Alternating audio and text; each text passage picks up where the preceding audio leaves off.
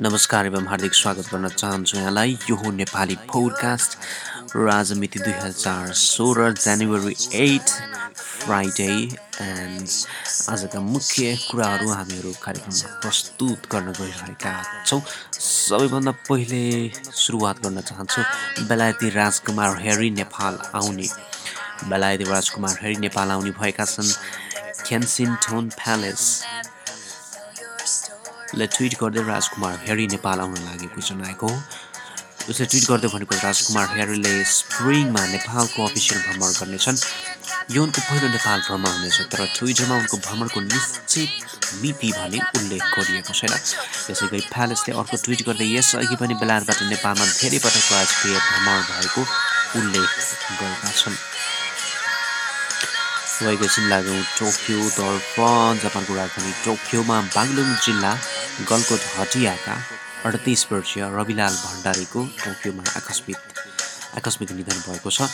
प्राप्त जानकारी अनुसार इताबासीमा कार्यरत भण्डारी नजिकै बस्ने साथीलाई भेट्न गएको र राति नै साथीकोमै सकुशल सुतेकोमा बिहान मृत भेटिएका हुन्। करिब तिन महिना अगाडि जापान आएका भण्डारीको नेपालमा श्रीमती र एक छोरा अनि एक छोरी रहेका छन्। थप जानकारी पनि प्राप्त हुन सकेको छैन। नेपाली समुदायहरू अगुवा समुदायका अगुवाहरू अहिले त्यसतर्फ गइरहेको समाचार छ। अल्लीपल्ती र दक्षिण कोरियातर्फ लागौँ दक्षिण कोरियाको कदमको बारेमा समाचारहरू आएको छ। दक्षिण कोरियाले उत्तर कोरिया विरुद्ध प्रसारण प्रचारबाजी पुनः सुरु गरेको छ। त्यस कदमले दुई मुलुक बिचको पछिल्लो तनाव थप समर उत्कृष्टमा पुग्ने बताइएको छ। दक्षिण कोरियाको सञ्चार माध्यमले उत्तर कोरियाले केही दिन अगाडि गरेको विश्व समुदायलाई नै भ्रमित पार्ने गरी कोरिया प्रायद्वीपमा शान्ति खलबलाउने टाइपको हाइड्रोजन बमको परीक्षण गरेको अफवाह फैलाएको फैलाएको दक्षिण कोरियाले स्पष्ट पार्ने कोसिस गरेको छ तर उत्तर कोरियाले हासै यसै हप्ता हाइड्रोजन बम परीक्षण गरेको दावी गरेपछि कोरियासहित विश्व समुदाय शब्द पनि भइरहेको छ।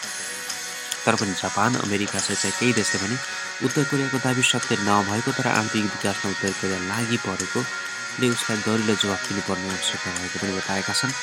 चिनले पनि उत्तर कोरियाको पछिल्लो कदमको कडा आलोचना गरेको छ तर पनि दक्षिण कोरियाले उत्तर कोरियाको सीमा क्षेत्रमा ठुला लाउड स्पिकर जरित प्रसारण माध्यम पुनः सञ्चालनमा ल्याउनुले तनाव थप बढाउने हुँदा त्यसको कदममा पुनर्विचार गर्न दक्षिण कोरियालाई विश्व समुदायले आग्रह पनि गरिरहेको छ।